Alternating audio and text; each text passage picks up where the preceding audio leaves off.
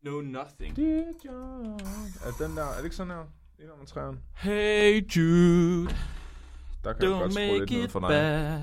Jeg skruer ned for dig. Sing a Hallo. sad song and make it better. Øh. Det er mange timer lige pludselig, Det er det. at du har øvet dig. Altså, Altså, det er dybt imponerende, vil jeg Ja. selv sige. Cecilie, hun øh, kommenterede også på, at hun synes, du har en smuk sangstemme. er det rigtigt? ja. Nej, det passer Og ikke. hun har gået på musiklinjen øh, på Det gymnasiet. passer ikke. Jo, jo, jo.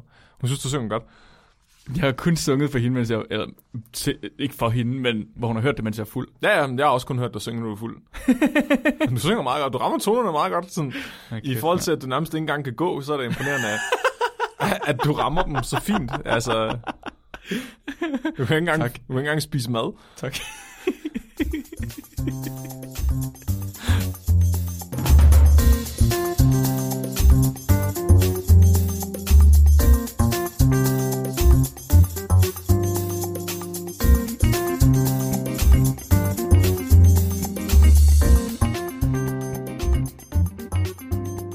Goddag og velkommen til Start her afsnittet af Spækbrættet. Det er det afsnit, du skal starte med, hvis du ikke har hørt os før, også hvis du har hørt os før. Det er fordi, det er sådan, at vi snart har lavet 75 afsnit. Det var mig.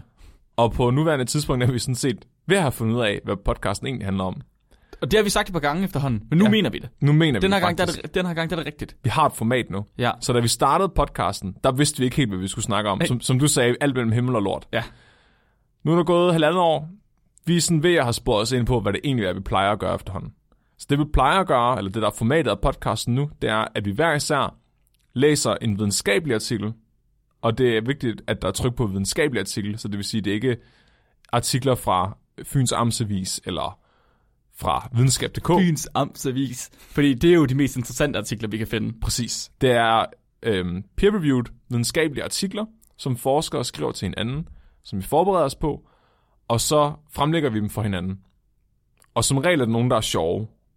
Der er sådan lidt skæve. Nogle af dem er også bare interessante. Det kommer an på, hvor meget vi har forberedt os. Nogle gange så er de ikke så sjove, og det, men det bliver stadig et godt afsnit. Ja. Det lover vi.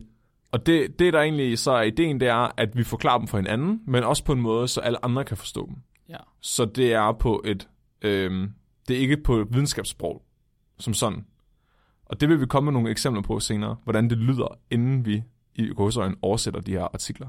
Men først så kan det være, at vi lige skal introducere spæk- spækbrættet, Nej, i stedet for bare at gå direkte i gang. det synes jeg ikke. Nej.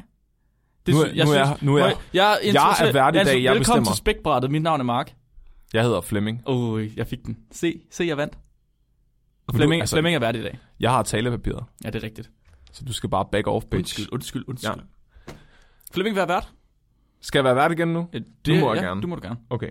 Så jeg tænkte på, jeg har lavet en dagsorden. Jeg er virkelig velforberedt i dag. Det er impon- det, altså, Jeg, jeg er slet ikke vant til at bestemme. så skulle vi ikke læse en artikel, og så er du lige pludselig velforberedt. Det er sådan, for lytterne derude, så mig, både mig, altså vi er begge to meget alfa-agtige, mig og Mark. Men Mark han er sådan lige 5% mere alfa end jeg er. Så jeg bliver super beta, når jeg er sammen med Mark. Hvilket er ret sjovt, for Flemming han er 7 meter højere end jeg er. øhm, ja, så det plejer at være Mark, der bestemmer, fordi jeg bare underkaster mig. men, men i dag der er det mig, der bestemmer. Så jeg har tænkt, vi skal snakke om først, hvad er spækbrættet?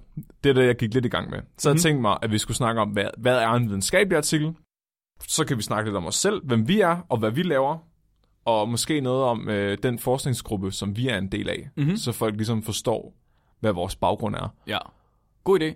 Yes. Og det her, det er start her afsnittet, som Flemming har sagt lige før. Det kommer til at ligge som afsnit, hvad det nu end er nu, 3, 18. Jeg tror, der er nummer jeg. 18, jeg er i. 3, 18, men jeg prøver at se, om jeg ikke kan få det rykket ned helt foran. Og ellers, hvis der nu er nogle gavede lytter derude, som gerne vil have nogle nye lyttere til, og til at lytte til spækbrættet, så send dem hen til det her afsnit, 3, 18. Ja. Og så øh, ser jeg, om ikke jeg kan få det til at ligge ned som det allerførste også. Så folk ikke hører afsnit 1 som det første. Det er nemlig, det er vores yndlingsafsnit. Aller, aller yndlingsafsnit. Åh, oh, gud. Så først og fremmest, hvad er spækbrættet? Det har vi allerede været lidt inde på. Spækbrættet det er en videnskabspodcast, hvor vi forklarer videnskab, så alle kan forstå det. Mm-hmm. Formatet af podcasten er, at mig og Mark vi forbereder os på en videnskabelig artikel hver, og så fremlægger vi dem for hinanden. Mm-hmm. Og det gør vi på et sprog, så vi, altså, hinanden kan forstå det. Så selvom vi er i godsøjen videnskabsfolk, så er vi, øh, vores baggrund er biokemi, og mange af de artikler, vi fremlægger, det er ikke biokemi. Så det er for eksempel psykologi, eller biologi, eller sociologi. Der er alt, altså mellem himmel og lort Ja. alligevel. Så derfor bliver vi nødt til os og formulere det på en måde, så at det ikke længere er fagsprog inden for den verden, det kommer fra. Ja, For ellers ville vi heller ikke kunne forstå det selv. ja, lige præcis. En af de vigtige ting, man skal tænke over, som man tit glemmer, det er, at videnskabsfolk ved ikke alt om alt videnskab. Neil deGrasse Tyson, han ved ikke alt om biologi, han, hvis han overhovedet ved noget om biologi. Han er astrofysiker, så det er hans felt, det er astrofysik. Og måske ja. endda, så har han et meget lille bitte felt inden for astrofysik, som han er rigtig god til. Vi er molekylære og mikrobiologer, så vi ved rigtig meget om bakterier, og så er det det. Så ved vi ikke noget om alt andet. Det er det, vi kan. Jeg, ja. ved, nu, jeg ved en lille smule om pingviner nu, fordi jeg læste en artikel om pingviner engang. Mm-hmm. Så jeg ved, hvor hårdt de skider. Men det er cirka det, jeg ved om, øh, om andet videnskab. Og jeg ved for eksempel, at hvis du skal slå nogen i hovedet med en øl, så skal du sørge for, at det er en tom ølflaske, fordi den går ikke lige så nemt i stykker som en fyldt ølflaske. Og, det er også, og på den måde, så bliver vi alle sammen klogere, når det er, at vi lytter til spækbrættet.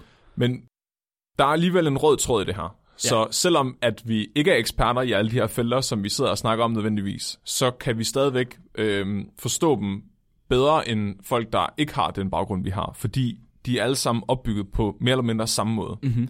Så måden forskning virker på, og det vidste jeg ikke, før jeg læste på universitetet, det er, at øh, du går ud, undersøger et eller andet, så skriver du ned, hvordan du har gjort, og hvad du har fundet ud af.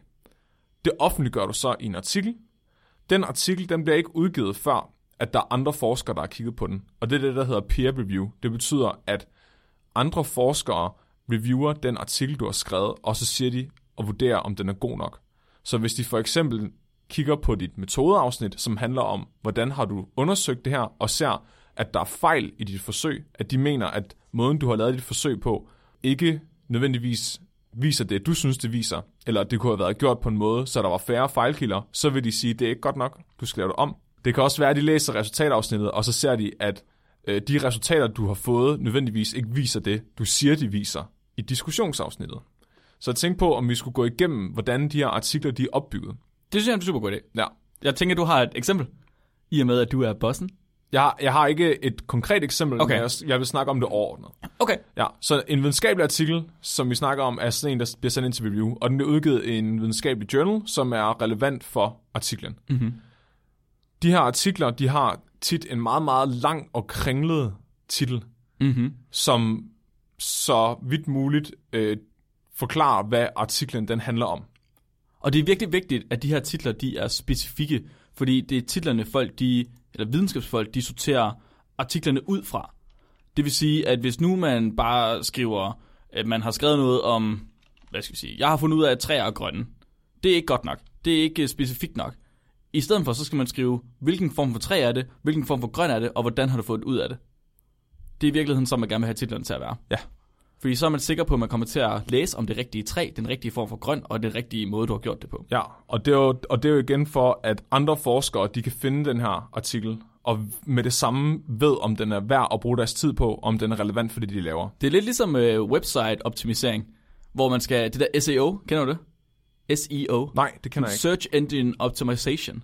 Sådan, når du laver en hjemmeside, så skal du sørge for, at du har så mange keywords på så mange af dine sider som muligt, for at du kan finde det inde i Google så nemt som muligt. What? Ja, ja, ja. Det er sådan noget, folk de betaler kassen for at få folk til at hjælpe med Search Engine Optimization, fordi det er åbenbart mega svært. Jeg ved ikke, hvordan man gør det. Nej. Jeg ved bare en lille smule om det. Men det, det er næsten det samme, det her. Jeg finder lige et eksempel på øh, en artikel. Ja, så hvis titlen ikke er nok for de her forskere, så kan de også læse et abstract. Så abstractet det er ligesom sådan en kort opsummering af, hvorfor artiklen er skrevet, hvad for et forsøg er blevet lavet for at finde ud af det, og hvad de fundet ud af Mm-hmm. på sådan 150 år. Ja. 500 år. Og hvis de så, forskerne så stadigvæk vurderer, at den her artikel er relevant for det, de laver, så læser de resten af artiklen. Ja. Og det her det er ligesom en måde at sørge for, at den ligesom kollektive videnspulje for menneskeheden, den hele tiden vokser, og at der ikke er nogen, der sidder og forsker i det samme. Mm-hmm. Så hvis, at der, hvis du gerne vil vide et eller andet om, altså, hvordan hunde fungerer, så er det jo meget smart, at du ikke begynder helt fra bunden, men at du starter der, hvor videnskaben er nået til. Ja. Og det ved man kun ved at læse de andre artikler, der er udgivet af andre forskere. Og det er noget, der er basically gratis, right? Altså det bliver udgivet, og så bliver det bare offentliggjort. Alt det her viden. Så det er ikke sådan, at folk... De, s- altså, Ej, nej, nej, nej, nej, nej, nej, nej, nej, nej, nej, nej, nej, nej, okay. Det ved du mere om, end jeg Ver- gør. verden, verden er ikke gratis. Nej. Det Nej. er sådan, for, sådan foregår det ikke. Nej, nej, det her, det er en forfærdelig verden at komme ind i. Det er virkelig, der er masser af penge, der er involveret i det her. Så når man får, først og fremmest, når man udgiver en artikel, mm-hmm. så koster det penge. Det kan koste op til 20.000 kroner, eller Mhm. for- mere endnu, Ja. 30.000 nogle gange. og simpelthen bare få udgivet artiklen. Du har skrevet en artikel om din forskning, så kontakter du et forlag, og så siger du, vil I udgive den her? Og så siger de, først og fremmest, så betaler os lige 30.000, og så kigger vi på den og får nogle andre mennesker til at kigge på den. Og så vil vi gerne udgive den, måske. Og så når man så skal læse de artikler her, så skal man til hvert eneste tidsskrift, medmindre de er sådan nogle open source, så skal man have et abonnement på dem. Så det svarer lidt til, at der findes 1000 forskellige Netflix-services, og du skal have abonnement til dem alle sammen, og de koster alle sammen 20 dollars i stedet for 5 dollars. Det er meget dyrt, så det er, derfor det er en rigtig god ting for os at være på et universitet, fordi universiteter de har som regel adgang til rigtig mange af de her tidsskrifter. Så vi ikke skal betale for det. Og det er smart. Nå, så er det sådan en øh, subscription service. Ja, det er derfor, det er sådan lidt ærgerligt, fordi jeg, jeg lægger jo links op til samtlige artikler, vi ligesom øh, går igennem, ikke?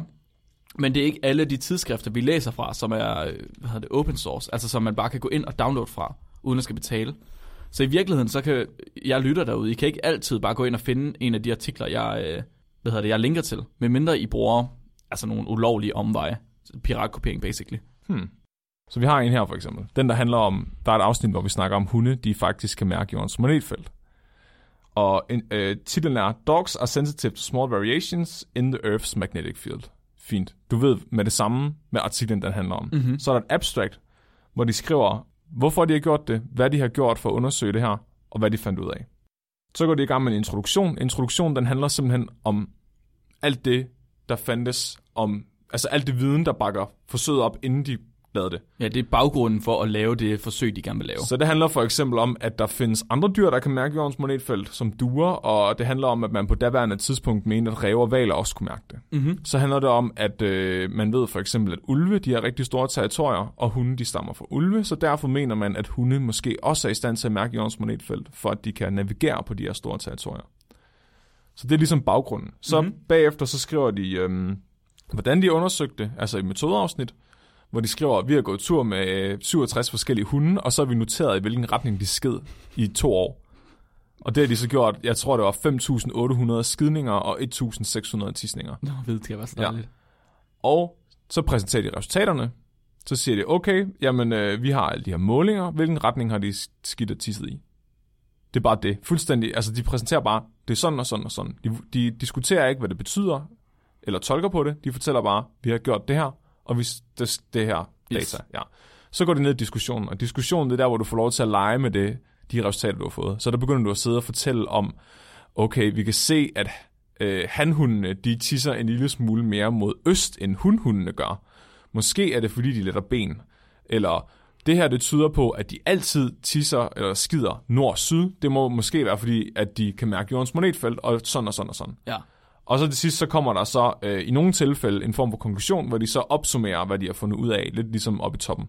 Hvor de skriver, vi kan se, at hunde de skider nord-syd. Vi tror, det er fordi, de kan mærke jordens magnetfelt. Yes, præcis. Og så sidder man som læser og læser den her, og når man er færdig med at læse den, så har man udvidet sin sfære af viden med en lille bitte knop, der siger, hunde skider efter jordens magnetfelt. Yes. Og så er ens liv meget bedre. Og så kan det være, at når de sender den til peer review, at der er nogen, der siger, vi synes ikke 5.800 skidninger med et kompas er nok. vi synes, vi skal kigge på hunde, de skider 15.000 gange. Men det kan også være noget andet. Det kan være, at de siger, okay, men I har ikke taget højde for, øh, hvor hundene skider henne, for eksempel. Mm. Det kan være, at de tænker, okay, måske er det, fordi I går tur langs vejen, og det kan være, at Ah, hundene, de øh, ikke kan lide lyden af trafikken, så derfor sætter de sig altid på langs af vejen, eller sådan noget. okay, ja. Og hvis de så alle sammen er gået langs den samme vej, fordi de bor på det samme universitet, Selvfølgelig. så kunne det være, det er derfor, de har fået de resultater. Så, Selvfølgelig. så der er hele tiden sådan nogle ting, man tager højde for, og det, Ja. ja. det er meget, meget sjældent, at nogen får udgivet en artikel i første hug. Mhm. Mm-hmm. Så peer review, der, de sørger altid for at sende et eller andet tilbage, der skal laves om. Ja. Og nogle gange finder de også bare på et eller andet.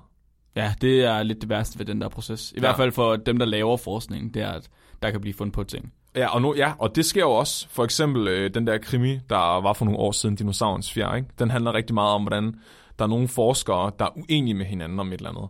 Så f- på derværende tidspunkt, der handlede det om, hvorvidt fugle egentlig er dinosaurer, Ah, okay. og om hvorvidt dinosaurer, de havde fjer og flyvefjer og prydefjer og sådan Ja, ja, ja. og der, og der var handlede det, om, der handlede det også om, at der var nogen, der gerne ville publicere nogle artikler, hvor de opdager, at det her fossil, eller den her Mm. mm. dinosaur, den var en fugl. ja. Men så hvis at den bliver sendt til peer review hos en i USA, som synes, at det ikke passer, Ja. så slagter de den bare og Selvfølgelig. afviser den, og så kan du aldrig få det udgivet. Der er også en endnu værre ting, og det er, at dem, der peer-reviewer, det er jo andre forskere. Mm. Og man kan som regel få lov til at efterspørge, hvem der man gerne vil have til at læse artiklen og komme med kritik. Men, og man kan også sige, hvad man ikke vil have til det. Men nogle gange, så er man ikke klar over det, og andre gange, så bliver den ved et tilfælde sendt ud til konkurrenter. Ja, Og konkurrenter, de skal jo så, de skal helst sige tilbage, du ved, sådan, som en gentleman sport, så skal de sige, hey, jeg er konkurrerende her, så det er nok ikke mig, der skal vurdere den her artikel her.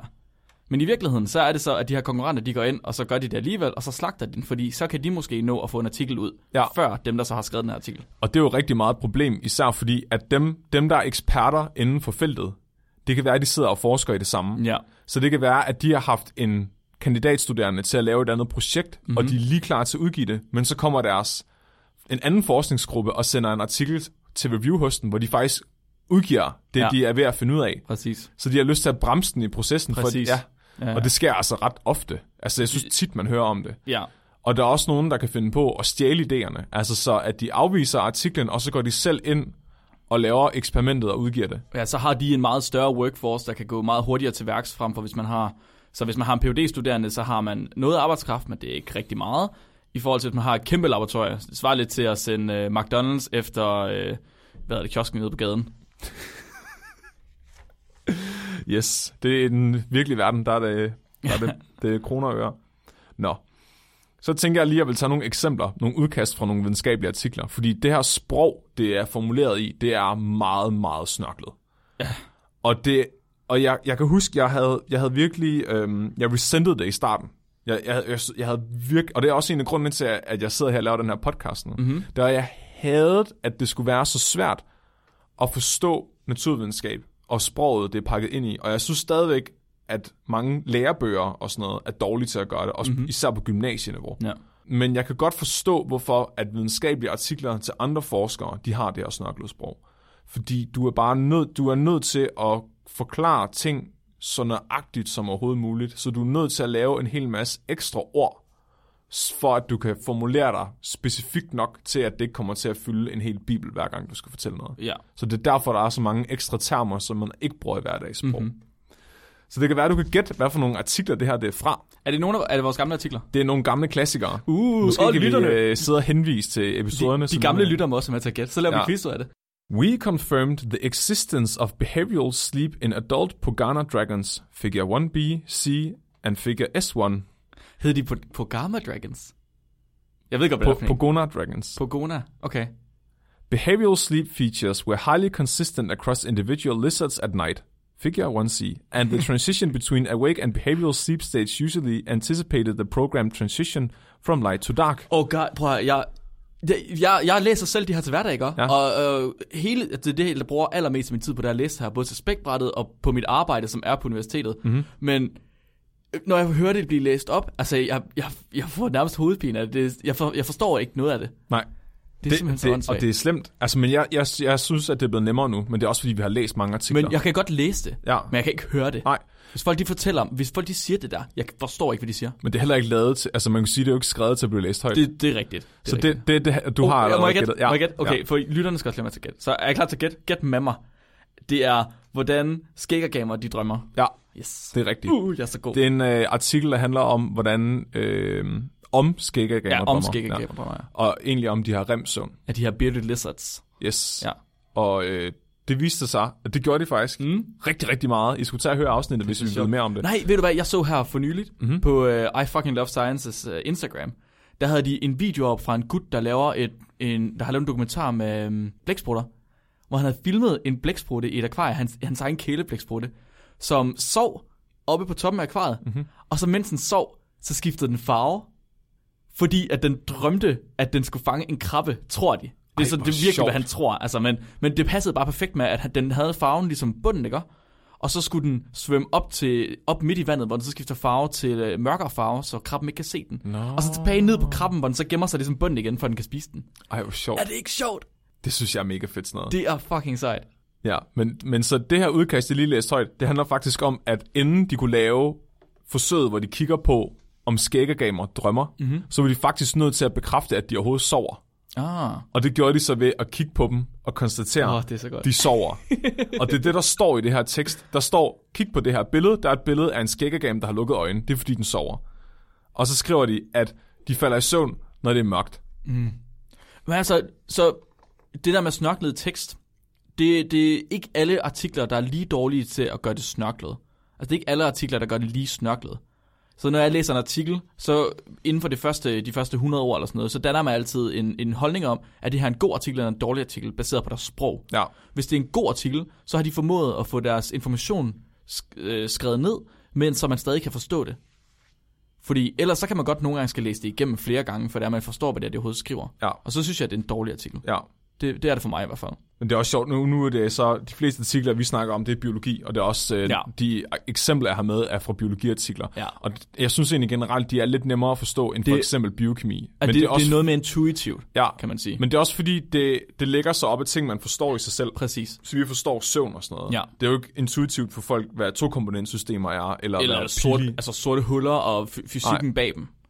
Så jeg, jeg, hvis jeg havde taget udkast med fra biokemiartikler, så havde det været beyond. Men det er også fordi, det, vi synes, det er spændende, men folk, der ikke er biokemikere, vil ikke synes, det er spændende. Så Klar. derfor snakker vi mest om sociologi og biologi Klart. og Det er, også andre derfor, ting. det er også derfor, vi overhovedet ikke kan være med, når der sidder en, øh, en VVS-mand Ja. og sidder og snakker om forskellige fittings og muffer og tre kvarttomme og Åh, det synes en du er tredjedel mega tomme og sådan noget. spændende. Jamen, det kan da godt være, Du men vil jeg fatter elske det jo det. ikke. Nej, det er rigtigt nok. Så har vi en den næste her. Er du klar? Ja.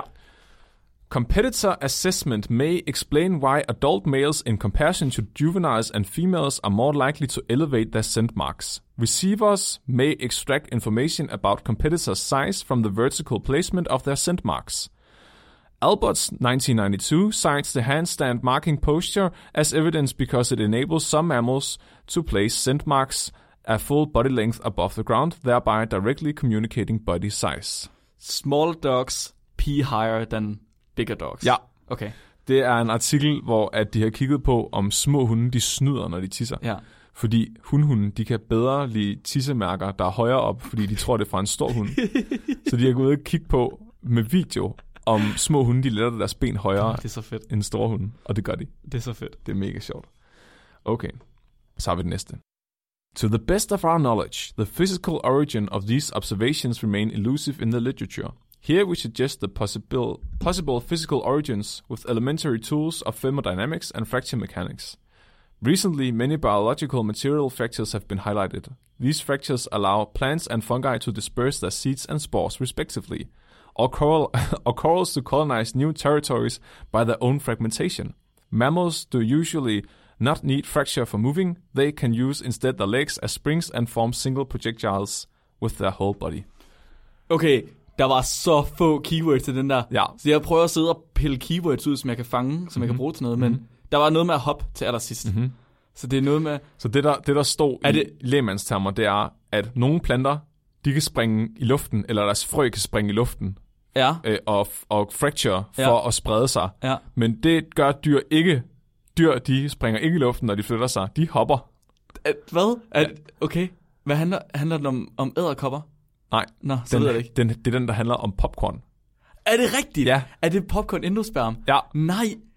Wow, Det er en af vores helt rigtig væk. gamle afsnit, ja. Popcorn endosperm. Åh, oh, okay, den var langt langt væk fra mig. Okay. Den sidste, den er, den er også ret svær. De bliver svære og svære. Waxing-induced follicular stuff. Oh, sorry. Wow, jeg kan ikke engang læse det her ord. Waxing-induced folliculitis stuff. The pubic area is a common complication, usually secondary to infection with Staphylococcus aureus, Streptococcus pyogenes, and Pseudomonas aeruginosa. The source of infection may be normal skin flora, also inoculation, contamination of vaccine tools, or colonization of the individual performing the procedure. Var der mere? Nå, ja, jeg tror, jeg tror godt, jeg ved, hvad det er. Mm-hmm. Så øh, den der, den snakkede om infektioner, fordi der var bakterienavn i. Mhm, ja. Og så snakkede den om waxing. Det er den, vi har snakket om, hvor man har puttet øh, hu- hvad er det, fiskehud på, øh, på brændsår. Den handler, det er en af vores allerførste afsnit, den handler om øh, fare for infektioner, når du laver bikini-waxing. Er det rigtigt? Ja, med pubesområdet. Øh, området. ja. Og så handler det om, at ens egne bakterier kan komme ned i huden og lave Ej, er det infektion. rigtigt? Ja, Hold kæft, mand. det er det der autoinfection. Jeg kan ikke engang selv finde ud af det. Nej, Jeg lægger de her øh, numre på øh, artikler, eller på vores afsnit, hvor vi har haft de her artikler med. Dem lægger jeg op i, øh, i beskrivelsen ja. på afsnittet, og Yes. også på Facebook og sådan Det er noget. skide godt. Ja. Okay. Så det var lidt om, hvad videnskabelige artikler de er. Peer review og deres opbygning. Så tænker jeg på, at vi kunne snakke lidt om, øh, hvordan forskning det fungerer ved at snakke om vores eget forskning, og om hvordan det er at være i en forskningsgruppe, i hvert fald for vores vedkommende. Skal vi starte med bare at fortælle lidt om os selv måske? Hvem er vi? Hvorfor, hvorfor er vi overhovedet inde i forskning? Ja, Skal jeg starte? Det må du Fordi meget nu har gerne. du fandme snakket længe, ja, Flemming. ja. Mit navn er Mark, som jeg sagde til at starte med, og jeg er øh, færdig uddannet som specialist i molekylær biologi. Det vil sige, at jeg nu er øh, videnskabsmand. Eller n- tæt på. Du er master of science. Jeg, jeg prøver at blive videnskabsmand. Og øh, jeg kommer fra Vestjylland, det har vi drillet meget med til at starte med, og har altid haft en rimelig stor glæde for naturvidenskab. Mm-hmm. Til at starte med, der tror jeg, da jeg var helt lille og var, jeg har været en 6-8 år eller sådan noget, der, der sagde jeg ude på legepladsen, der sagde jeg, når jeg bliver stor, så skal jeg være opfinder og forsker. Jeg tror ikke, jeg Sådan. vidste, hvad det betød, men det skulle jeg være.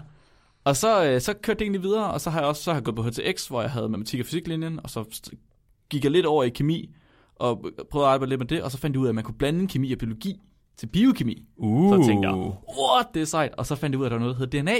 Ja. Wow, what, det er mega fedt. Og at øh, der engang var nogen, der havde fået øh, høns til at gro tænder og haler, altså hugtænder og haler, så gå tilbage til deres dinosaurform, ved at ændre på deres DNA. Og jeg synes, det var det sejeste, jeg nogensinde havde hørt. Ja. Så jeg var simpelthen, det var simpelthen nødt til at finde ud af, hvordan man kunne, hvordan man kunne blive. Og så øh, st- med, hvad hedder det, startede jeg på uddannelsen inde på, her på SDU, og så blev jeg færdig med den her i sommer, og nu arbejder jeg så med mikrobiologi, altså bakterier og urinvejsinfektioner, mere specifikt. ja. Mhm. Du tegner nogle meget flotte blære. Ja, det gør jeg nemlig. Det er nemlig noget, jeg har øvet mig på rigtig meget, så det er en stor del af min uddannelse, det er at tegne blære, fordi at jeg er specialist i urin og, og tis, Ja, tissemanden. tissemand. Det er dig. Jeg er, jeg, jeg er gruppens tissemand. Vil du øh, øh, fortælle om dig først, inden jeg går videre med projektet, eller... Nej, du må da gerne snakke om dit projekt, så Okay, kan jeg altid. Så den næste time, der skal I høre om mit projekt. Det bliver rigtig dejligt. Det er helt den mærkeligt Her, at ikke, ikke at se dig tegne en blære, når du fortæller om ja, det. den her talk, den er rigtig god. Den, øh, den har jeg øvet mig på længe, og har sagt den så mega mange gange. Så lige nu, der går vi og prøver at søge penge til en PhD. Det er det, vi rigtig gerne vil. Om PhD, Og- det er det, man laver. Efter man har taget et speciale, og så gerne vil forske på universiteterne, så tager man et PhD. Så det er en, Jeg tror, de fleste er med på PhD'er. Jeg tror måske, det er det bagefter, der er lidt øh, forvirrende for folk. altså, jeg Så- anede ikke, hvad en PhD var for noget Nå, okay. Altså, man, man tager en PhD, det er øh, uddannelsen til at blive forsker bagefter. I Danmark, der er den lønnet, så det er i virkeligheden et job her. Så det er sådan en doktorgrad. Ja, det kan du godt kalde det, men I andre doktorgrad i lande- Danmark er bare lidt noget andet. Ja, du må kalde dig doktor i andre lande, hvis du har en PhD. ja men ikke i Danmark. Nej. Og så øh, efter en PhD, så tager man så det, der hedder en postdoc, det betyder post-PhD, right? øh, hvor man så arbejder som forsker, og så efterhånden så kører man så lidt op i graderne og bliver tættere og tættere på at blive forsker. Og øh, i det her phd projekt vi ligesom søger penge om, der, vil vi, der arbejder vi med urinvejsinfektioner. Det er i gruppen med Jakob Møller Jensen, som jeg har været i i ja, 3-4 år nu. Så blærebetændelse. Blærebetændelse, ja, lige præcis. Så øh, vi kigger meget på kateter, altså urinvejskateter, der bliver sat op i blæren. Ja, hvorfor, hvorfor vil man gerne vide noget om blærebetændelse? Så det er lige præcis fordi, at de her kateter her, som man sætter op i Ja. urinblæren, ja. de, øh, de bliver sat op på mange patienter, der skal opereres, eller på gamle mennesker, der sidder på plejehjem. Det er folk, der ikke kan tisse selv, simpelthen. Ja. Ja. Folk, der har et eller andet problem. De er nødt til at skal have hjælp, og det får de ved de her kateter. Men problemet med kateter, det er, at når de bliver sat op af sygeplejersker eller læger, eller når de skal tages ud og skiftes eller renses eller et eller andet, så er det bare virkelig, virkelig svært at holde dem rene. Ja. Og øh, det vi gerne vil finde ud af, det er, hvorfor er det, at de her bakterier de overhovedet kan være på de her kateter? Mm. Og ikke nok med det, når man tager så et kateter ud af en blære fra et menneske, og tager et skrab af den, finder ud af, hvad er det for noget, der er i det slim, vi ligesom skraber af, så opdager man som regel, at det er mere end bare én art af bakterier. Mm. Så normalt så er det E. coli, man finder. E. coli tror jeg, de fleste de kender. Den er over det hele. Den er over det hele. Kommer fra numsen af, og den, også den, man får i urinvejsinfektioner. Ja. Men ikke nok med det, så finder man altså, som regel to, tre, fire arter, nogle gange endnu flere, der er blandet sammen Ja. i sådan slim på det her kateter. Og vi forstår ikke, hvorfor det er, at de her bakterier de vil leve sammen. Fordi i virkeligheden, så burde bakterierne ville være alene for at kunne øh, altså, brede sig så meget som muligt. Ja. Men det virker til, at de laver sådan en form for by sammen med forskellige typer af indbyggere. Det er et familiekollektiv. Det, det er, for fanden, det er et familiekollektiv. Det er, hvad, hvad hedder det? Øh, der var de røg hash i København. Og øh, Ja. Christiania. Det er, kri- det er urinblærens Christiania. Og det folk, folk skal tænke på, det er også, at nu, vi elsker jo bakterier. Vi synes, bakterier ja, er det, det fedeste i hele verden. det folk normalt ikke tænker på, det er, hvor forskellige bakterier er. Altså bakterier er lige så forskellige fra hinanden, altså nogle af dem er, som vi er fra græs. Ja, Altså de har jo eksisteret altid, og de har udviklet sig altid. Men, Man- og så alt andet liv kommet undervejs. Så Men de er de- mega forskellige fra hinanden. altså det, det, man skal virkelig... Det er så vanvittigt stor Og de forskel. er, jo- de er jo overalt. Ja. Også i luften. Yes. Det er jo sindssygt, at en, Überall alles. en skefuld havvand er der flere bakterier i, øh, end der er mennesker på jorden. Det er, så, det, er så, det er også derfor, det er så vanvittigt for mig, at man ikke at man forestiller sig, at Mars er fuldstændig steril. Jeg kan ikke forestille mig det. Der findes så mange så vanvittige bakterier og mikroorganismer, der kan leve overalt, så jeg kan simpelthen ikke forestille mig det. Det er også i vores krop, ikke? Altså, der er jo et sted Mhm. mm-hmm. med, der er i hvert fald lige så mange bakterier i vores krop, som der er vores egne celler. Det er de sidste decimaler, der er. Ja. ja. det er vildt. Men, altså, øh, så det Ja. ja. det mit projekt det er, det er, vi vil gerne se på, hvorfor er det de her bakterier, at de kan leve sammen. Og det gør vi med nogle meget avancerede molekylære teknikker. Vi tager og finder ud af, hvad er deres DNA, og hvordan, hvilke gener bruger de, og sådan nogle ting. Ja. Ja, og så blander vi dem sammen med en masse tis, så jeg er i tis- og lortegruppen, fordi Ja. ja. jeg bruger lortebakterier. Pee and og- poop group. Pee and poop group.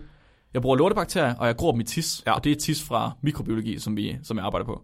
Så fra alle mulige mennesker, der er glade for at donere tis. Altså, Altså, Mark han går ned i spisesalen, og så siger han, "Øh, jeg har lige sat nogle glas ud på toilettet, kan I ikke fylde dem? Og så kommer ja. jeg stolt ind med et glas yes. Yes. dejlig varm tis. Og og det her, det er ikke en invitation til, at I skal komme med tis til mig. I må endelig ikke sende det i posten. Jeg vil ikke have det. det fedeste nogensinde, det var at Mark om mandagen, der kom han øh, ind i laboratoriet efter sådan en rigtig weekend. Man kunne bare se, at han var sådan lidt mandagsagtig. Og så skulle han til at stå og filtrere det der tis, der havde stået weekenden over. Og så skete der det, at der var kommet bakterier i det der tis, Uh, fordi der havde stået hele weekenden. fuck, det er ulækkert. Og så stoppede det der filter, du var i gang med at filtrere det med, ikke? Det er ligesom Nå, sådan det en var det værste. kaffefilter. Fuck, det var det Og værste. hvad skete der så?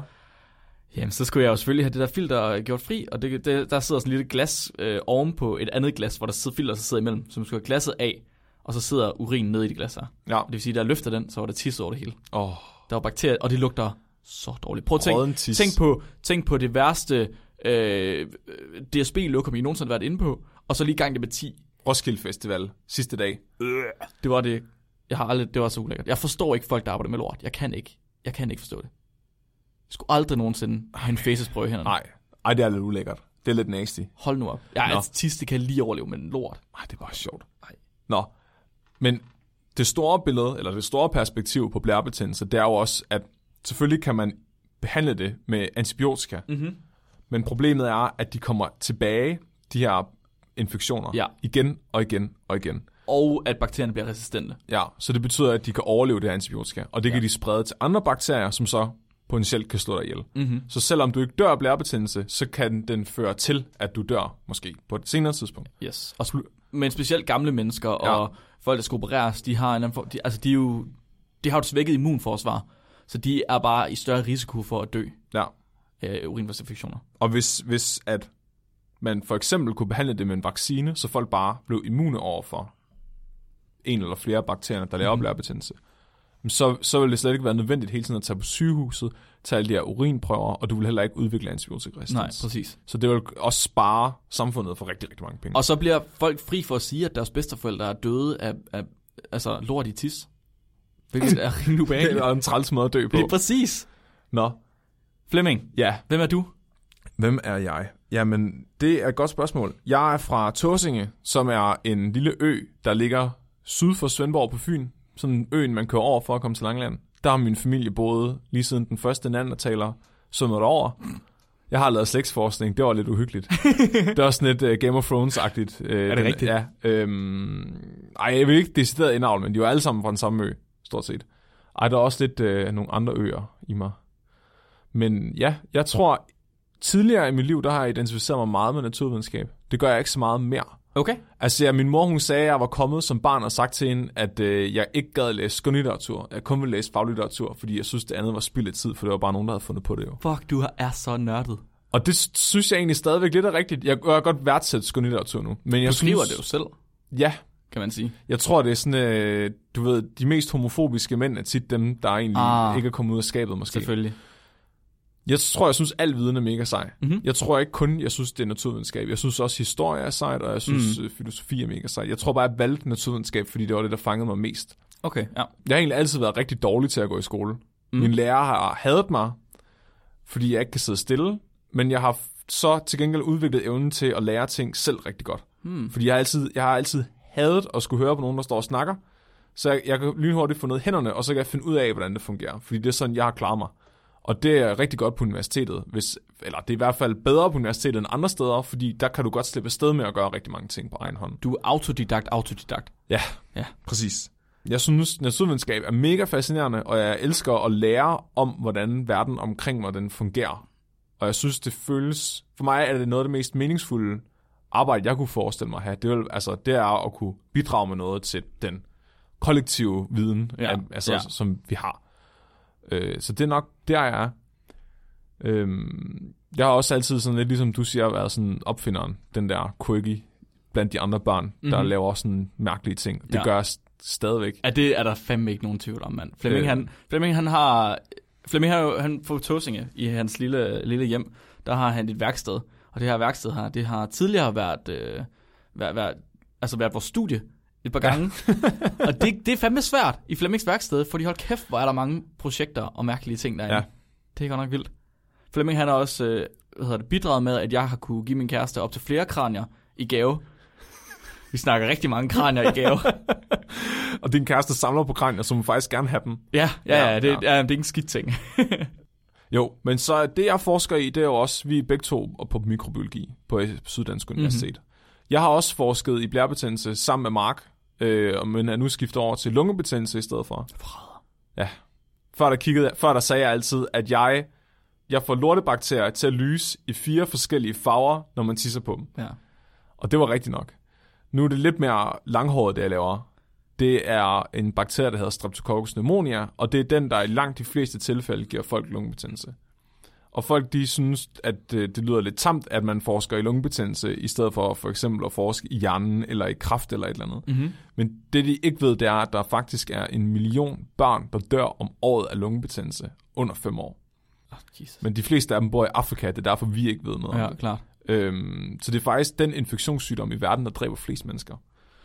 Og det vi godt kunne tænke os øh, i det store hele, altså det er jo ikke kun vores lille forskningsgruppe, der kommer til at gøre det her, men sådan, du ved, i- på global plan og på et eller andet tidspunkt lave en vaccine, som kan forhindre folk får lungebetændelse. Ja.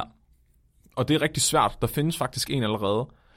Men Okay, okay, det var der, den, jeg faktisk og den ikke er, klar over. den er baseret på kap, den har sådan en kapsel, så det er ligesom sådan en skjold, den kan lave rundt om sig selv, som gør, at den kan overleve rigtig meget. Der har man lavet en vaccine, der genkender den kapsel, og så dræber den. Problemet er, at den er en freak, så den kan skifte kapslen ud med en anden kapsel. Helt. Så der er sådan 23 forskellige, den kan skifte imellem. Altså det er helt... Øh, Fandme heller ikke nemt, når man genkender fjenden på sit skjold, og så skifter den bare ud midt under kampen. nej, Det er ikke fair. Øhm, så det, jeg fokuserer på, det er noget, der hedder tokomponentsystemer. Og det er basically den sanser. Så ligesom at dyr har sanser som syns- og smags- og høresansen, så har bakterier, de har også sanser. Men de er så små bakterier, at deres sanser, det er nogle helt andre ting, de fokuserer på, mm-hmm. fordi deres verden er så anderledes. Så det kan for eksempel være, om der er salt omkring dem, at der er en sans.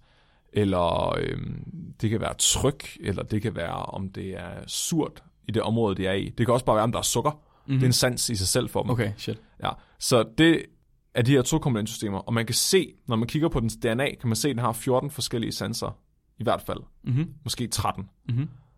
Men man ved ikke, Måske 14, måske 13. hvad... Ja, så Så det, der, er, det, er, der, den, okay, det er den sidste sans, men det er der, hvor de kan se døde mennesker. Det er det, de er i tvivl om. den, sjette, den 14. sans. Den 14. sans. Mm. Ja, den er sådan, I see dead strepto. den er sådan lidt øh, skør. Den ved man ikke så meget om endnu. Men så, det, så øh, man ved faktisk kun, hvad to af dem gør. Men Okay. man ved ikke, hvad de andre gør. What? Ja, Men man ved, de er sanser. ja det kan man Okay. se. Øh, så det jeg har gjort, det er, at jeg i starten har prøvet at finde ud af, hvad de gør ved at kigge på, hvad for nogle andre gener hænger de sammen med. Så hvis du har den her sans, hvad for nogle ting kan du så gøre? Mm-hmm. Så hvis det giver mening, at du har, hvis den her sans, den for eksempel gør, at du kan spise sukker, så er det måske fordi den sans, den sanser sukker. Mm-hmm. Eller hvis det gør, at den her sans gør, at du vokser, så kan det være, at den har noget med tryk at gøre eller et eller andet. Ja. Og det er så fordi, at gener i bakterier, de er sådan direkte sat sammen med ting, man kan gøre. Så i bakterier, ja. der vil et gen stå for et helt ben, for eksempel. Ja. Eller et gen stå for et helt hoved. Ja. Ja. ja. Og det, er så, det kunne være rigtig fedt på lang sigt at finde ud af, hvad de gør. Fordi så kan man udvikle en vaccine, der genkender en af de her sensorer, i stedet for at genkende kapslen. Ah, klart. Sådan så, at hvis bakterien nu udvikler resistens over for vaccinen ved at smide en af de her sensorer, så kan det være, at den ikke længere kan give dig lungebetændelse. Ja, Ja. det er perfekt. Fordi den ikke længere ved, den er i lungerne. Det er fandme smart, Flemming. Hvor langt er du? Er du snart færdig? Ja, ja, men jeg tænker, jeg ruller den ud på fredag. Den Fuck, jeg glæder mig. Jeg Ja. glæder mig. Det bliver mega godt. Ja. Jeg skal have den. Jeg er som den første, Flemming. Fuck de der børn i Afrika. Giv mig den. Det er vigtigt, at jeg får den. Flemming. Vaccinen? Ja, Jeg tror ikke, du får lungebetændelse. Flemming. Du ryger ikke engang. Flemming. Hvad? Hvad? Men en af de, okay, så en af de ting, der har overrasket mig ved at få lov til at forske, for eksempel, det var, at jeg kan huske på gymnasiet, der tænkte, at jeg vil virkelig gerne have en akademisk uddannelse, fordi jeg kunne godt tænke mig at vide, hvad forskere laver. Jeg vil godt være i stand til at forstå, hvor langt forskning egentlig er. Så man hører tit de der, man ser tit de der Facebook-opslag, åh, forsker kurerer det her, forsker, Mm. mm. du, du, du. Jeg kunne virkelig godt tænke mig helt konkret at vide, hvor langt er vi? Altså, hvor er, hvor er yderkanten af den menneskelige videnspulje? Mhm. Og jeg, jeg, jeg forestillede mig, at det var sådan dybt, dybt kedeligt og seriøst arbejde, og jeg forestillede mig, at når jeg havde taget den her uddannelse, så ville jeg lave noget helt andet bagefter. Mhm. Så jeg ville bare gerne vide, hvad der egentlig foregik, og så var det det. Men jeg er virkelig blevet overrasket over, hvor ikke kedeligt det er at forske. I hvert fald over hos os. Så det er en virkelig, virkelig grineren arbejdsplads. Så jeg tænkte, altså, det er bachelorstuderende, kandidatstuderende, phd studerende og postdocs og lektorer, helt vejen op til professorer, som går side om side og forsker sammen. Det synes jeg er mega s- sejt. Altså basically uden hierarki Ja. ved- i vores tilfælde. Hvilket er ret atypisk. Det er ikke det, man ser rundt om i verden. Nej, altså jeg ved, i andre lande, der er det meget hierarkisk. Måske endda andre steder i Danmark. Ja, der, der kommer man ikke bare ind og snakker med en professor, bare fordi at man lige har lyst til at snakke med dem. Nej, Det kan vi her. Det er altså virkelig, virkelig fedt. og det, altså, vi står og joker nede ved kaffemaskinen, og vi drikker øl om fredagen, og det, det Ligeså, ligesom der arbejder i Stark. Ja. Ja. Det er basically den samme arbejdsplads, bortset fra, at der kommer færre sure håndværkere ind. ja, Der kommer nogen en gang imellem, men der er færre. Jeg synes, det er mega, jeg, jeg synes, det er mega sjovt. Og det, at det overrasker mig egentlig. Øh, og det er også en af de ting, der motiverer mig til at fortsætte podcasten. Det er mm-hmm. egentlig, jeg vil gerne have, at, f- at øh, folk finder ud af, at det egentlig bare er ganske almindelige mennesker, som er virkelig gode til én ting, som fortæller rigtig meget spændende om den her ene ting, men de, men de har nødvendigvis ikke tid til at formulere det på en måde, så andre kan nå at forstå det. Så jeg, jeg, kunne godt, jeg, ja. godt, jeg vil godt give et indblik i, hvad foregår der egentlig? Altså, hvad, la- hvad er forskningen? Hvordan fungerer den, og hvor meget ved man egentlig? Det synes jeg er spændende, så andre ikke behøver at, at gå på universitetet i fem år for at finde ud af det. Ja, 5 plus. Ja, Når man tager en PhD også. Jesus Christ. ja. Jeg kom lige til at tænke på, da du sagde det der, jeg kom, øh, med at forskere er almindelige mennesker, så kom jeg til at tænke på en meget specifik artikel, vi har haft med, hvor de der nordmænd, der sad i Svalbard og kiggede på rensdyr. Ja. Kan du huske dem? Mhm. Der var nogle nordmænd, der sad i Svalbard og kiggede på rensdyr, og de, øh, de jeg kan ikke huske, om de, de skulle bare kigge på de her rensdyr, og det, det biologer gør som regel. De kigger på ting, og så følger efter ting, øh, dyr som regel, ikke bare ting, og så gør de det. Men så havde de fået en idé, mens de sad her på deres forskningsstation i Svalbard, at øh, de ville gerne se, om de her rensdyr de blev skræmte, hvis de klædte sig ud som isbjørn. Og ikke bare, hvis der var isbjørn derude. Så øh, de klædte sig ud som isbjørn ved at pakke sig ind i øh, hvidt tøj og toiletpapir. Problemet var bare, at de havde ikke nok, fordi det var en idé, de havde fået på stedet. Så jeg tror, de må have levet uden toiletpapir resten af turen, det ved jeg ikke. Men så de havde kun hvidt tøj på, på forsiden, og så gik de ud, og så skræmte de nogle rensdyr, og så skrev de en forskningsartikel om det, og så blev det udgivet. Jeg synes, det, det, det er simpelthen noget af det, der øh, elsker mest i forskning. Der, der er sådan en form for indforstået humor i det. Det er virkelig, virkelig fedt. Og man kan også bare, nogle gange, så er man heldig, at så kan man få en idé, bum, og så gør man noget, og så bliver det udgivet. ja. Altså, det er virkelig, virkelig fedt. Og den der indgroede humor, eller indforstået humor, den er specielt tydelig, når vi kigger på sådan noget som ikke Nobelprisen, som vi snakker rigtig meget om. Ja. De fleste af de artikler, vi har med, de har vundet noget, der hedder en ikke Nobelpris, som er det modsatte af Nobelpris, men ikke helt alligevel. Så Nobelprisen har en, kus- en, en fætter, som hedder ikke Nobel. En fuld fætter. En, en fuld fætter, som hedder Arbejdsløs Iqbal, lige præcis. fætter. Lige præcis. Og, øh, og den bliver givet til forskning, som først får en til at grine, og så bagefter får en til at tænke sig om. Mhm. Så man skal gå, og så skal man gå, ha. Hmm. Ja. Og, øh, og, og når de har de her ceremonier her, jeg så lige den, den de havde her for et par uger siden, så jeg hele ceremonien. Det er, hold kæft, man, er forskere, ikke? også? De er, det er bare, alle de der stereotyper, man har om, at forskere, de er sådan lidt, lidt mærkelige og lidt, f- altså, lidt Det er sådan lidt, specielle. lidt og- cringe. Lidt cringe. Ja. Fuldstændig rigtigt, 100%. Ja. Ja. Det her, det var altså velansete professorer, Nobelprismodtagere, nogle af dem, som alle sammen laver de samme cringy jokes, og alle sammen har den samme dårlige humor, og ej, det, det er så perfekt Der at er nogen se. til alle. Jeg elsker det. Ja. Ja. Det er så dejligt. Ej, jeg, jeg, jeg, uh, det er næsten for cringe til mig. Nej, det er så dejligt, jeg elsker det. Og så står de og kaster papirsfly ned mod en eller anden gut, og der er ingen, der fortæller om hvorfor. Det er bare fordi, de havde gjort det en dag, og så blev de ved. Nå. Ej, det er så godt. Jeg Ej, kæft, mand. elsker det. Ja. Men øh, hvis du sidder og overvejer at blive forsker, så synes jeg, øh, Mig? go for it. Nej, lytteren. Nå, jeg, snakker. ikke mig. jeg kiggede på dig, mens jeg sagde det, men, Okay. men åndeligt, der kiggede jeg på lytteren. Hvad hvis jeg gerne vil være forsker? Det er for sent. Nå, jo. Ej, Hvad? du er jo allerede forsker, Mark. Nå ja. Nå ja. Nå ja. Men jeg vil bare sige, hold ud, fordi ja. det er pissekedeligt i starten, indtil du når at, øh, hvad kan man sige, lære så meget, at du forstår forskningen. Mhm. At du, og så er det mega sjovt. Mhm. Der er lys på den anden side. Der er lys på den anden side. Ja. Det skal nok gå. Hvad- Jeg tænkte på, okay. du, vi snakker om tidligere, og snakker om, hvad god videnskab er. Ja. Vi har lige 10 minutter tilbage. Okay. Lad os gøre det. Du snakker om ikke Nobelprisen. Ja. Og når man hører om for eksempel videnskabelige artikler, der handler om, om hunden de skider efter Jørgens Monetfeldt, eller om, hvor, hvor lang tid tager det for et dyr at tisse, så er der nogen, der kunne fristes til at tænke, at det er dårlig videnskab, men det er det altså ikke. Det er god videnskab. Uh, ja.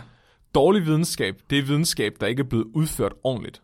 Eller det er videnskab, der konkluderer ting, der ikke kan lade sig gøre, som vi snakkede tidligere om, at det er derfor, der er peer review. Det er for at sørge for, at dårlig videnskab ikke kommer frem. Og der er sådan nogle regler, der er s- lidt uskrevne regler omkring, hvad der er god Arh, videnskab. ikke rigtig de er, uskrevet. Okay, altså, de er skrevne. Alle, der er gået på gymnasiet, de har jo lært om den videnskabelige metode.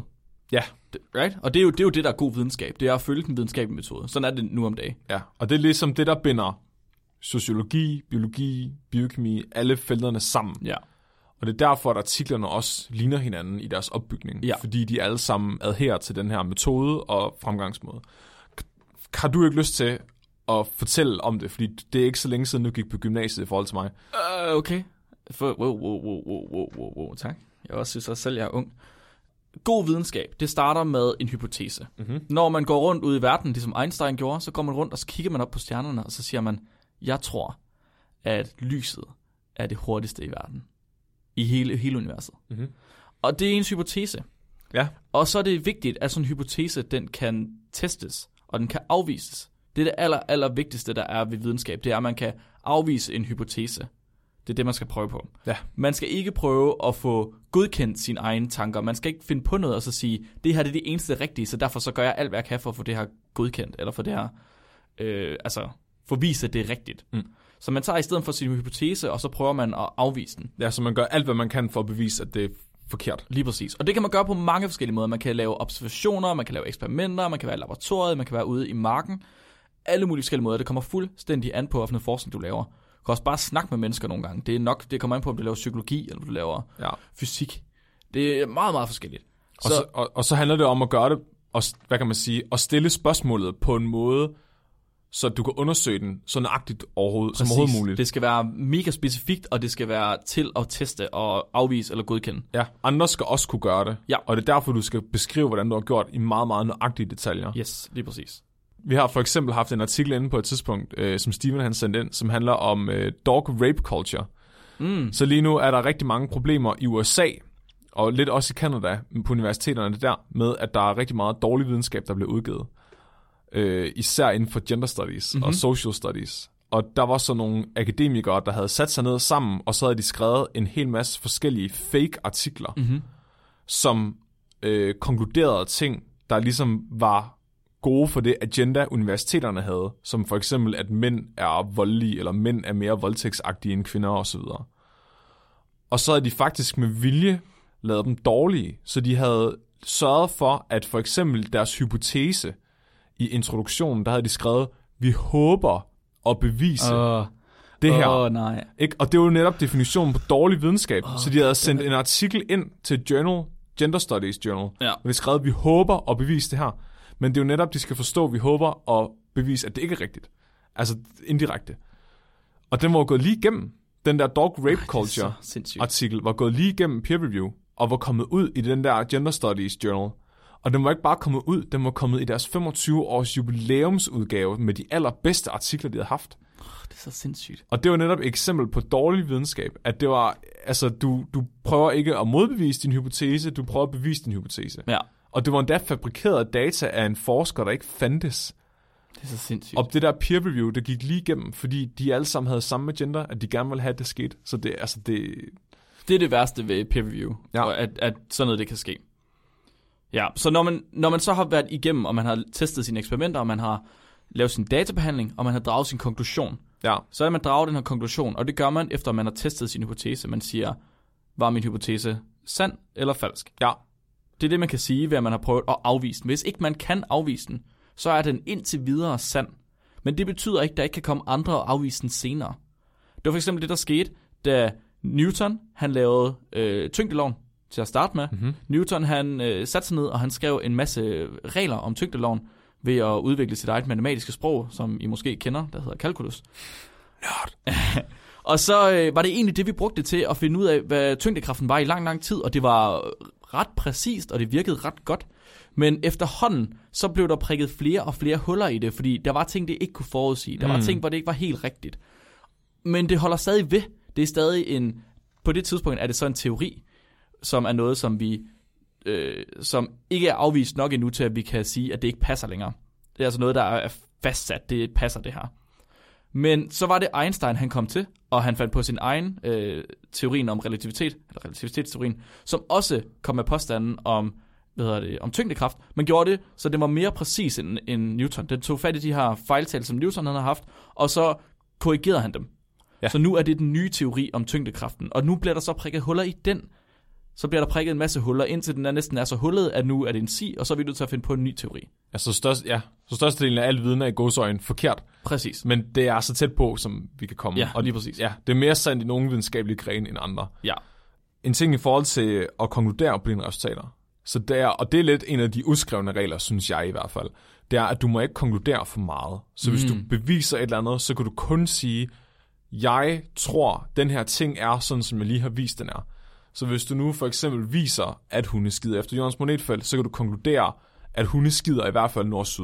Ja. Ja. ja. Men du kan ikke konkludere, at hunde kan mærke jordens magnetfelt. Nej. Selvom dine resultater indikerer det, ja. Ja. så har du ikke data nok til, at du kan sige, at hunde kan mærke jordens magnetfelt. Så det skriver de ikke. Nej. Og det er jo faktisk en af de ting, vi snakkede om i forhold til, til global opvarmning. Jo, jeg skulle lige til at sige det, ja. Ja, at det er et kæmpe, kæmpe problem, fordi ja. Ja. alle de her forskere, de sidder og hver især ser, at jorden er ved at blive fucked. Men de kan ikke skrive, at jorden er ved at blive fucked. De kan kun skrive, isen smelter så og så hurtigt, ja. det her metangas er på vej op, og så videre, og så videre, men de kan ikke, de kan ikke crosstalke. Nej. Så du kan, du, den ene forskningsgruppe kan ikke gå over til den anden forskningsgruppe og sige, wow, du har fundet ud af det her, jeg har fundet ud af det her. Det betyder, at hvis, is, hvis at te- havtemperaturen stiger mere, så kommer min lomme af metangas op, og så kommer der endnu mere CO2 ud i atmosfæren. Ja, men det, oh, men det kan de jo så alligevel godt lidt. Altså, de kan jo godt, man kan lave et review, for eksempel. Den, Og ja, så- ligesom det, vi havde med i afsnittet med global opvarmning. Ja, hvor man så tager fat i al mulig forskning, og så siger, okay, vi har, vi samler information fra al forskning, og siger, hvad er det så, det virkelige billede er. Ja, men og så det- er det, man, men man kan stadig ikke rigtig komme ud og så sige, øh, jorden er fucked. Nej. Det, det må man ikke inden for videnskab. Du Det må kun er- er... sige, "Ah, den nuværende forskning indikerer, at der kan være mulighed for, at det måske er, at jorden er en lille smule fucked. Ja. Og det er selv de der klimarapporter, de, altså, som politikerne sidder og kigger på, de er meget optimistiske. Ja, det er så forfærdeligt. Altså det, vi har jo haft sådan et review med, hvor de Ja. Mhm. rent faktisk prøver at kigge realistisk på det, og mm-hmm. det er virkelig, virkelig, virkelig fucked. Ja. Altså de, I prøver at høre det afsnit, det er sindssygt. Øhm, men, men det er jo netop det review, du snakker om, og det er jo også en, nogle, hvad kan man sige, forskere, som bare er gået ud, og så er de måske gjort sy- altså, s- øh, videnskabeligt selvmord. Mm-hmm. Fordi alle de andre forskere tør jo ikke gøre det. De tør jo ikke st- sige, at det kommer til at ske det her, eller lave den slags claims, fordi det er jo dårlig videnskabelig praksis. Mm-hmm. Så derfor ødelægger det lidt deres navn. Ja. Og bare lige, den hedder It's Too Late to Save the World. Ah. Dit, uh, det afsnit der. Ja, det er sjovt. Altså, jeg har også lidt en gang imellem fået kritik for, for den her podcast. Altså sådan i forhold til, at, at der er nogle forskere, der mener, at det er en dårlig idé at formulere noget mere simpelt, end det allerede er gjort. Ja. Ja. Øh, jeg, jeg er ikke helt enig i det. Jeg ved for eksempel også en som Carl Sagan, som er sådan the godfather af, af videnskabelig... Øh, Ja, ja kommunikation. ja, han, han, han var jo... Altså, han blev nærmest udstødt af, af den videnskabelige community, fordi at han... Øhm, ikke, ikke fordi han nødvendigvis turde forklare tingene simpelt, men fordi han, han sp- havde mange spekulationer. Så det er sådan en udskreven regel om, at du må ikke sige, jeg tror, at det er sådan og sådan. Du skal vente, så personen, der opdager det, kan få lov til at sige, det er sådan her. Flemming, Flemming det, det er målet. Det er håbet for os. Hvad Det er håber at blive udstødt af det videnskabelige øh, f- forsamling. vi skal udstødes. Vi skal være martyrer. Ja. Ej, det tror jeg ikke, vi bliver. Ikke i Jo. Danmark. Jo. Jeg tror, at Danmark er ikke så slemt. Nå, men så, så resten af verden. Det er fint med mig. Jeg må, jeg må godt udstødes af resten af verden. Det er helt okay. Ja. Vi skal udstødes. Så har vi, så har vi klaret det. Nej, men jeg tænker egentlig, at det vi gør, det er ikke, at vi prøver at forklare nogle meget, meget avancerede koncepter på en nem måde. Jeg synes mere, at vi, øh, vi viser nogle sjove ting Ja. frem. Ja. Så vi prøver ikke at lære jer kalkulus. Nej. Vi prøver ikke at lære jer om sorte huller. Vi prøver bare at sige, prøv lige at se her. Det vil, ja, fordi vi kan ikke rigtig lære jer om det, for vi ved ikke rigtig noget om det selv. Nej. Vi gør det nogle gange med ting, som er lidt nødvendige at vide. For eksempel noget statistik, ja. som vi bruger rigtig meget, og som man skal vide en lille smule. Men ikke, ikke mere, end at man bare kan lytte hen over det, så stadig forstå det, man siger. Nej. Jeg føler mere, at vi viser folk sjove ting, Ja, øh, enig. som, som de ikke ville normalt kunne have fundet, øh, Enig. fordi det bare er pakket ind i så mange fortermer. Ja. Ej, det var... Det var virkelig godt. Jeg er virkelig glad. Jeg er sådan helt, jeg har sådan helt lettet nu. Ja, Det var rart at få fortalt sin historie. sådan i terapi. Ja, Ja. det var rigtig godt. Vi minder, vi, vi har egentlig også meget sådan en lignende baggrund, os to. Altså, jeg føler, vi, øh, vi minder meget, om- på mange punkter minder vi meget om hinanden i vores fremgangsmåde. Det du, tror jeg, du har ret i, ja. Du er også sådan meget håndværkeragtig omkring videnskab. Det synes jeg er virkelig sjovt. Altså, sådan, det var en af de ting, jeg lagde mærke til lige med det samme. Det var, når, jeg- hvis jeg skulle have hjælp til at lave en laboratoriet, Mhm. mm-hmm. og jeg gik ind og spurgte nogen, så f- ville jeg altid få sådan en eller anden meget lang, indviklet forklaring om et eller andet, men en hel masse ord, jeg ikke forstår, så var jeg nødt til at sige, ja, ja, okay, så går jeg ind, og så har jeg ikke forstået noget. Hvis man gik ind på Marks kontor, så er det bare sådan, du tager den der dingeling, og så giver du den bare lige et gok, og så sætter du strøm til den, og så tak. Hvorfor var der ikke nogen, der kunne sige det? Det er jo det, man gør. Ja, Det er jo det, man gør. Det, det er jo... Jeg, åh, ja, ja, ja, ja, ja, ja, ja, ja, ja. Tak, Flemming. Jamen, det... Flemming. Jeg synes også, du er god til at gøre det samme. Tak. Du. Men jeg synes også, spækbrættet har gjort os gode til det sammen. Ja. Vi er blevet bedre til det. Skal vi tage øh, lytterspørgsmålet fra, øh, fra Emma? Nå ja. Åh oh, ja, har du glemt Uh, det? Nej, det er rigtigt. Har du ja. glemt det? Nej, nej, nej, nej, nej. Så det vi gør her til slutningen af programmet, til de nye lyttere, det er, at vi tager altid lige et lytterspørgsmål, inden vi slutter helt af, det vi er begyndt på. Og så til allersidst, så har vi vores outro, og så kommer der dagens dyrefakt. Uh, har du den med i dag? Ja, ja, selvfølgelig har jeg det. Jeg har dyrefakt til næste f- uge. Hold da op. Emmas spørgsmål i dag, det er, hvad er biologien bag fetischer? Og det er sjovt, du skulle spørge, Emma. Det er sjovt, du skulle, du skulle komme med lige præcis det spørgsmål, Emma. Fordi det, det er som om, at det er noget, at vi måske har snakket om på et tidspunkt. Eller Flemming i hvert fald har. Fordi Det er, det er, uh, det er godt Flemming, er afsnit. det ikke noget med, at du har skrevet... et- Jeg tror, vi har ikke lavet et afsnit om det, faktisk. Fordi, Har vi ikke det? Nej, men vi har skrevet et blogindslag. Ja, jeg har lavet et, eller vi har lavet et blogindlæg til At scienceblog.dk. Flemming skrev den. Ja. Du skal ikke, du skal ikke, nu skal du ikke. Flemming lavede det. Jeg lavede et blogindlæg til scienceblog.dk, som handler om, at man har undersøgt fetishudviklingen i rotter. Mhm. Så man har, t- øh, hvis folk kender forsøget med Pavlovs hunde, mm. som er beviset på klassisk betingning, hvor at nogle hunde, de øh, fik spillet lyden af en klokke, hver gang de blev fodret, så så man til sidst, at hvis man ringede med klokken, så begyndte de at savle, når de hørte klokken, uden maden var der. Yes. Det vil sige, klassisk betingning, det betyder, at der er et stærkt biologisk respons, der bliver associeret med noget, der overhovedet ikke har noget med det at gøre Ja. der var nogle forskere, der tænkte, kan vide, om det er sådan, fetish bliver udviklet. kan vide, om første gang øh, Mark, han havde en boner, at han stod og kiggede på en hest. Er det derfor, han er så glad for heste? Er det derfor, jeg er så glad for heste? Ja. Eller damecykler. Er, det der, er det derfor, jeg er så glad for damecykler? Der var faktisk en på Tåsinge. Ej, det er en anden historie. øhm, så det, de gjorde, det var, at de tog en hel masse rotter, og så gav de rotter, øh, halvdelen af rotterne en vest på. Mm-hmm. Og så havde de nogle øh, hundrotter, der var meget villige. Og så satte de de her hanrotter ind til hundrotterne. Og så var der nogle af rotterne, de havde kun seks med hundrotterne, mens de havde vesten på. Mm-hmm. Og det var vel at mærke jomfru hanrotter, så deres første oplevelse, det var sådan virkelig, oh, oh, jeg ved ikke, hvad det her er, men det er godt. øh, og så tog de vesten af, og så så de fandme, at rotterne associerede deres seksuelle libido, deres, deres seksuelle juice med den her vest. Det er så sindssygt. Så i rigtig mange tilfælde, der ville de ikke engang forsøge at have sex med hundmusen uden vesten. så de udviklede simpelthen en fetish for den der vest. Prøv lige at tænk, prøv at tænk, hvis det var sådan med almindelige fetishes, at du ikke ville forsøge at have sex, uden at det var din fetish. Sådan tror jeg, der er nogen, der har det. Tror du det? Det tror jeg. Sådan, at det skal, du skal være klædt i latex fra top til tå, for det er, at du overhovedet kan få, altså, kan få jern på. Det tror jeg. Tror du det? Ja, det er jeg ikke i tvivl om. Ej, og at du skal, du skal have stilethæle ned i klunkerne, før det er, at det, over- altså, du overhovedet tænker på. Jeg tror også, jo Det- det... ældre folk bliver, jo mere afhængige af de er af deres fetish. Jamen, det kan godt være. Prøv at tænke på, hvor nemt det må være. Prøv at tænke, hvis man havde det som teenager. Hvor nemt det, man ville aldrig nogensinde få en uheldig stådreng i klassen. Fordi nemt, der var ikke nogen stilethæle. Nå, right? men Right? så kan du tænke på stilethæle. Nå, okay. Tror du, det virker? Man Eller godt også, bare kan du tænke på se, eller også ligner det der, det der gangstativ okay. en Okay. stilethæl. True. Ja. True, jeg kan godt se det. Ja. Ja. Det der gangstativ fra hende den 80-årige dame, der står overfor hende læreren. Ej, der er så virkelig nogle mærkelige. Men det forklarer også bare, hvorfor der er sådan nogle... Altså, så det mener man. Man mener, at fetisher er et produkt af klassisk betingning. Ja. Så at folk er blevet udsat for et eller andet, der overhovedet ikke har med sex at gøre, første gang, at de havde en seksuel øh, ophidsende oplevelse. Ja. Så for eksempel øh, sådan noget som sadomasochisme. Så måske første gang, du nogensinde har haft en boner, det var, da du fik smæk øh, op på skoleinspektørens kontor. Ah, come on. Det er rigtigt. Det er et What? eksempel, der er med i artiklen. Er det rigtigt? Ja, altså første gang, at du øhm, har haft en seksuel oplevelse, er u- under altså, en straf. Oh, what? Okay, hvad? Har du ikke Det tænkt er, jeg over ikke, det? det er jeg ikke sikker på, man må sige nu om dagen. Hva? Prøv, så det, det, er jo, det er jo b- Ej, nu nu skal skal jeg fandme- børnemishandling, det er jo se- seksuel misbrug lige Har du der. aldrig fået en røvfuld? Jo, men jeg fik sgu da ikke stådrengene. Nej, men det var heller ikke det, jeg men siger. det er også det, jeg nej, siger. nej, Nej, Hvis du så får stådrengene, hvis, Ja. ja. du får, hvis du får en stådreng af at få en røvfuld, Ja. ja. så er det seksuel misbrug af børn. nej, nej, jeg tænker bare... Jo, det er sådan, er ja, det, Flemming. ja, ja. ja, ja. Nej, jo, men det er jo ikke, du har ikke fået stor dreng, fordi du har fået smæk. Du fik bare tilfældigvis smæk samtidig med din første boner. Det er jo, det... Nej, hvad? Det forstår jeg ikke. Det lyder som noget tar- Så det kommer an på, hvad der sker. Altså, det er lige den dag, du har din første boner, så det er ligesom høns, når de kommer ud af et æg. Det første, de det ligesom ser, det er deres høns. mor. Så du imprinter på Ja. ja. røvfuld. Nej, jeg, så, imp- så imp- din, Seksuel første, imprintning. din første boner imprinter dig på et eller andet. Har du, ikke- det er sådan, jeg tænker på det. Din første boner imprinter dig seksuelt på en Er du, røvfuld. er du imprintet på noget, Mark? Det ved jeg ikke. ikke røvfuld i hvert fald. Jeg, har, jeg håber, jeg har en, for- en jeg, lige nu Ja. har en idé om, at jeg er imprintet på øh, tissekroner og bryster. Det kan jeg godt lide.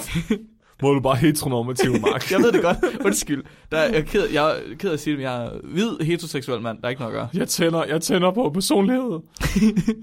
Hvordan bliver man imprintet seksuelt på Jeg tænder personlighed? bare på mennesker. Hvordan bliver man imprintet per- seksuelt på personlighed? Nej, det Flemming? ved jeg heller ikke. Så har man bare virkelig haft en kedelig første boner. Du, du var, du var Man til har bare- psykolog, du ja. ja. var til psykolog. Du sad til psykolog, og sad så, bare bare så så, kig- så sidder Freud, og så sidder han og siger, Jo. åh oh, ja, det var også rigtig hårdt for dig, at du havde en stedfar, der slog dig, da du var lille. Men det er jo, men det er jo så igen, øh, så det du snakker om, det er ting, der ikke er en fetish nødvendigvis. Det er jo bare din, din seksuelle orientering, det er ikke en fetish, fordi det er jo ikke noget, det er jo ikke noget, øh, og Og ikke, det har true. noget, noget, der ikke har med en biologisk ting at gøre. True. Så bryster og tissekoner, de har noget med det biologiske aspekt af sex Aha. at gøre. Det skal være noget, der overhovedet ikke har noget med det at gøre. Sådan noget, fu- altså, du finder altså gafler, eller knaller dig. Altså, der, prøv at høre, der var en på Tose, og nu siger jeg det, nu får jeg det. Jeg kom med historien. Ja. Jeg tror, jeg har sagt det før, men der var en på, to- Ikke her på podcasten, tror jeg ikke. der var en på Tåsinge, dengang min farmor var barn, som de alle sammen kaldte cykelrytteren. Og han var en rigtig fin og pæn ordentlig mand, som var revisor. Og han var også den eneste revisor på øen, det vil sige, at han var alles revisor. Han kunne bare godt lide damecykler. og det er derfor, alle kalder ham cykelrytteren. Så min farmor, hun var i biografen med sin søster på et tidspunkt. Der var en biograf på Tåsinge. Og så havde de venner til Tarzan eller sådan noget. Og så kom de ud, og så sad han bare og red min farmors lillesøsters cykel, og altså dryhumpede den. Øh, oh, hvad fanden er det nu, min farmor, hun kalder det? Han hæssede den. Hesset. Ja. Ja. Hesset, det har jeg aldrig hørt. Øh, så hæssede, han har hæsset. Så sagde han, og hæsset op på den. Øhm, og, og så var min farmors søster bare gået amok og jagede ham væk. Men hun, hun sagde, at han skulle se, hvem der havde siddet på cyklen. Så han, snu- så han skulle se, hvem der havde siddet på den, og så snuste han til sædet, ikke? og så skulle han... Men jeg ved, at min oldefar havde ham som revisor, altså på gården. Også bagefter. Ja, ja. Men det, alle vidste det. Det var bare sådan, nå ja, det, her, det gør han. Det, altså, det er bare, der er jo plads til tingene. Kraftet med en vild historie. Der var mange originaler dengang. Er han, er han der stadig? Nej, nej, han er død for mange år siden. Nå. Døde han, døde han med en damecykel? Jeg ved faktisk ikke, hvad han døde af. Men blev begravet med en Ej, jeg har damecykel. så mange gode Torsing-historier. Nå, men, øh, men han har jo så højst sandsynligt øh, cyklet på sin mors cykel, første gang han havde en boner eller sådan noget. Ja, Og så Ja. har han bare tænkt, det er bare toppen. det tror jeg, du har ret i. Det tror jeg bestemt, du har ret i. Der er også ligesom den der, der er forelsket i objekter. den der, der med Golden Gate Bridge og sådan noget. Ej, har du ikke set det? Jo, jo, jo. Og hende, der er forelsket i den, eller hen, der er forelsket i den der øh, ro- rollercoaster. Ja, den der ja, rutsjebane. hvor de er sådan stykker med hjemme af den i sengen og sådan noget. Ej, ja, og ham der, der er forelsket i sin bil, der har sex med sin Øh... øh, folkevogn. Ej, hva- hvordan? Er det egentlig udstødning? Jeg ved det, det må du skulle spørge ham det- om. Det- Jeg tror bare... Har, jeg, så, jeg skal ja. have nummeret. Jeg forestiller mig bare, at han knupper sig og dryhumper den, ikke? Altså, Ej, jeg tror, han finder huller rundt omkring. måske mellem sæderne. Jeg ved ikke, hvor jeg ellers ville gøre siderne er det. godt. Jo, s- s- udstødning. Hallo, hør nu efter. Det er anal auto 6. Og Det er- auto... Ja, oh, kæft. Okay, jeg, det er et rimelig stort hul, der er sådan en udstødning. Og det vil komme Måske har han en rimelig stor tidsmand. Altså, det kan du da ikke vide. Ej, hold kæft, mand. Det kan du simpelthen ikke Det er vide. Flemming. selvfølgelig rigtigt. Tusind tak for det spørgsmål, Emma. Det var, vi håber, at vi har besvaret det. Til, det jeg tror, det er første gang, vi har besvaret de her spørgsmål sådan seriøst. Ja, det er første gang, vi rent faktisk har vidst, hvad folk spurgte om. Ja. Flere af dem. Flere, ja, mere af det, mere ja. det. Øh, var det det? Skal vi ikke sige tak for i dag? jo, husk at købe nogle penge til os. Flemming, jeg har outro gjort klar. Det kommer senere. Men det er okay. Prøv at høre, du- jeg var alfa. Jeg var alfa indtil nu. Undskyld, undskyld. Oh, Flemming, vil du min have tid outro? i lyset. Nej, jeg vil. Nu kan jeg... Uh, har du skrevet noget ned? Ja. Tak fordi du har lyttet med, og tak til de, der Mere sender... energi. Okay. Tak fordi du har lyttet med, og tak til de, der sender videnskab og Flemming, sjove du, det får spørgsmål. du ikke, lov- du er ikke, det er ikke, nej. Jeg gør, tager den nu. Det var illusionen af valg, det her. Flemming, vil du helst have den blå øh, donut eller den blå donut? Jeg vil gerne have den røde. Du har fået den blå. Så tak fordi I har lyttet med, og øh, tak til de, der sender videnskab og spørgsmål ind til os. Og specielt tak til Emma for den uges spørgsmål, og så tak til Rose, Flora og Bamse for jeres beskeder også på Facebook og Instagram. Det kan vi godt lide. Ikke godt, Flemming? Ikke godt, Flemming? Mm. Vi har ændret en lille smule på planen, så i dag havde jeg egentlig sagt, at afsnittet skulle handle om lov og ret. Det gjorde jeg sidste gang. Det, som I nok har gættet, så handler det ikke om lov og ret. Det har handlet om noget andet. Men til gengæld, så næste uge, der skal det handle om lov og ret. Og vi har en, en ægte kilde fra jurastudiet indover og giver os sjove øh, domme. Bam, bam, bam. Det bliver sjovt, jeg Hvad glæder var der mig. en af dommene, der handlede om? Kan du lige tease lidt? Ja, en af dommene handlede om en mor, som havde sagsøgt sin søn for at vælte på cykel. På syv år. Jeg er på syv år. Fuck ham. Det er perfekt. Der var også øh, to drenge på 6 og 8, der var blevet sagsøgt for at have slået 1500 mink ihjel. de har haft travlt. Ups. Hvis I har nogle idéer, videnskab eller noget spørgsmål, som øh, vi skal tage med til de næste afsnit, så må I endelig sige til. I kan finde os på Facebook, på Instagram eller på vores øh, Gmail. Det er spækbrættet-gmail.com, og det er stadig på gammeldags maner med AE i stedet for E. Mhm. Flemming, hvad skal folk gøre? Husk at købe nogle penge til os. Yes, der det kan var I den. gøre inde på Spreadshirt. Ja. I kan subscribe til Podimo og høre os derigennem. Mm-hmm. Og øh, på Spreadshirt fra i morgen, tirsdag den 9. oktober, og så helt til søndag den 13. oktober, der er der 15% rabat på alt. Uh. Og øh, Flemming, hvad har vi inde på den der Spreadshirt? Vi har en hønsetrøje. Uh, en hønsetrøje. En hønsetrøje. En hønsetrøje. Ja. Vi har betonhøne metalalbummet ja. som, øh, som t-shirt, som kop, som kasket, som basically alt, hvad du overhovedet kan finde på. Øh, vi har også øh, vores logo, og vi har en, nu, en øh, trøje med en Nobelpris-citat helt fra de gamle dage. Uh. Så øh, kom ind og øh, køb noget udstyr, og så er der 5% rabat. Der er ingen rabatkode. I skal bare finde det, bestille det, og så, øh, og så køb det. Ja. Og det hjælper os virkelig meget. Og for guds skyld, øh, fortæl folk om os. Yes. Spred ordet. Yes, yes, yes, yes, yes. Vi har Link- rigtig god vækst lige nu. Ja, det er, super dejligt. dejligt. Det er super dejligt. Det er virkelig dejligt, at der er folk, der gider at lytte til os. Ja. Linket til vores øh, hvad hedder det, shop, det er bit.ly-specshop, og den står også nede i beskrivelsen. Uh. Flemming, er vi klar til dagens dyrefakt? Ja. Er du klar til dagens dyrefakt? Flemming, vidste du godt, at elefantunger, de sutter på deres snabler for at berolige sig selv? Dår. Ligesom børn og tommelfingre. Jeg havde også nuttet på min egen snabel, hvis jeg kunne nå den. Mit navn det er Mark, Mit navn er Flemming. og du har lyttet til Spækbrættet. Tak for, at dumme. tak for i dag.